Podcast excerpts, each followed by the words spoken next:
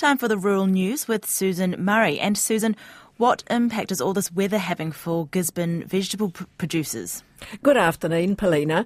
Large Gisborne based nationwide vegetable supplier LeaderBrand says getting fresh produce out of the region is a logistical nightmare following the heavy rain in recent days.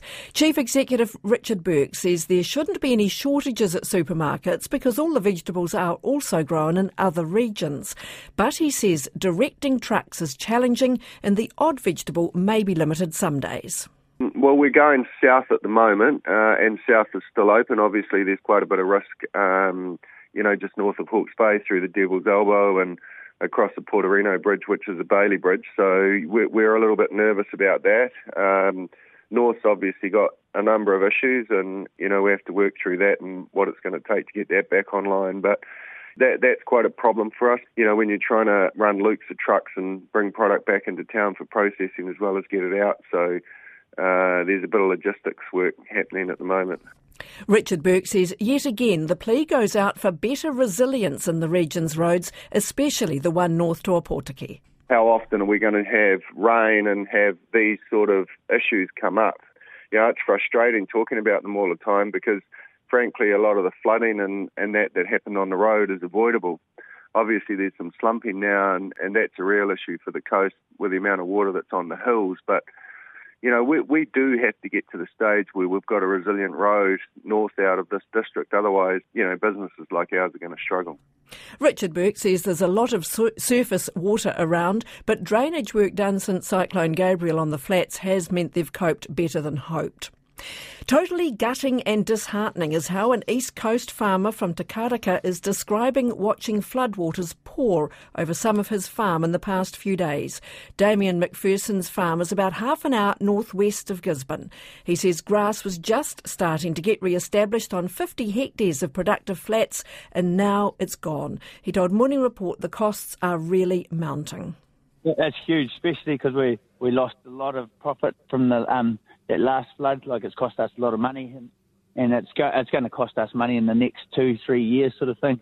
Especially this flood, we thought we were going to get ahead a little bit and get some lands, and it's just a snowball effect really. From now on, it goes right through to my early uh, my ewes that are going to land lamb early that I rely on the flats to get a lot of those early lands away, and it's it's sort of going to back everything up because um, I'm going to have none of those flats really to fatten my early lambs on and put the ewes on. Ferson says he's had to send lambs to the meatworks earlier than planned this week, and just over the weekend, the meat schedule prices dropped. Meanwhile, extreme weather last Friday forced organisers to delay the final week of the six week national bull selling season by seven days. PGG Wrightson's Callum Stewart says up to $4.6 million changes hands during the stud selling week, with many buyers making it a social trip off farm for the event. He says road closures and other commitments may mean some will be buying online rather than in person, but he hopes not too many, as that will impact Gisborne's hospitality sector. You talk to clients that are that go up to Gisborne and buy, and, and if you talk to locals, they're still going to go ahead and, and try and purchase their bulls. But for the week, it does have an impact on the town.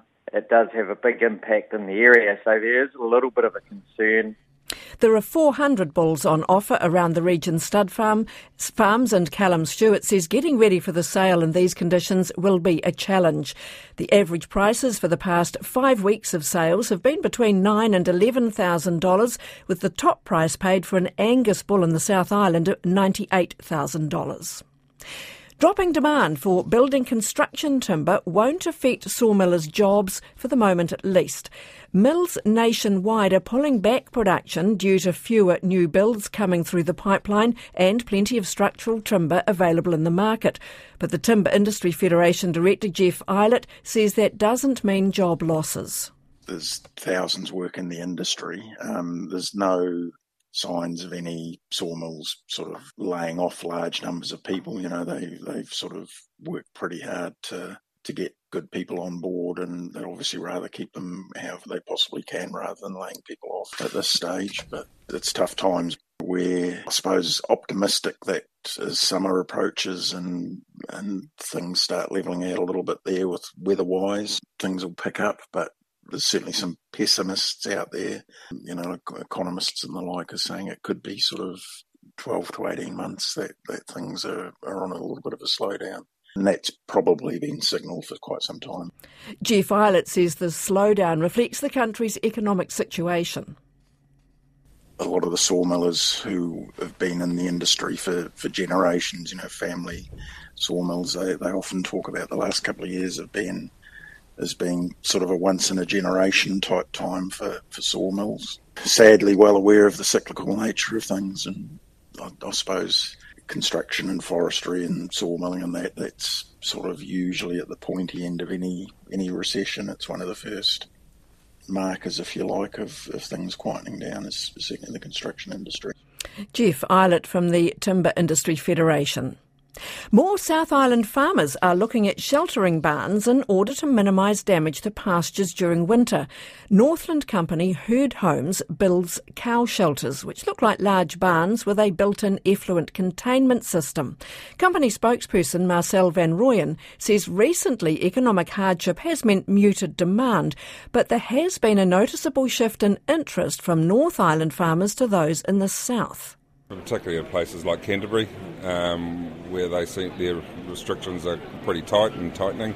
Um, so we're seeing traditionally there wasn't much demand for this sort of system in Canterbury at all, and we're getting more and more people are understanding the environmental impacts. Do you find um, resistance to it?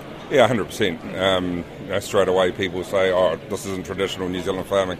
We tend to get hubs of herd homes where one farmer will build a herd home and all the other farmers run them down for it, and within two or three years, we're selling them herd homes. Marcel Van Rooyen says the company has actually moved its head office from Northland to Christchurch, and that's the rural news for Monday.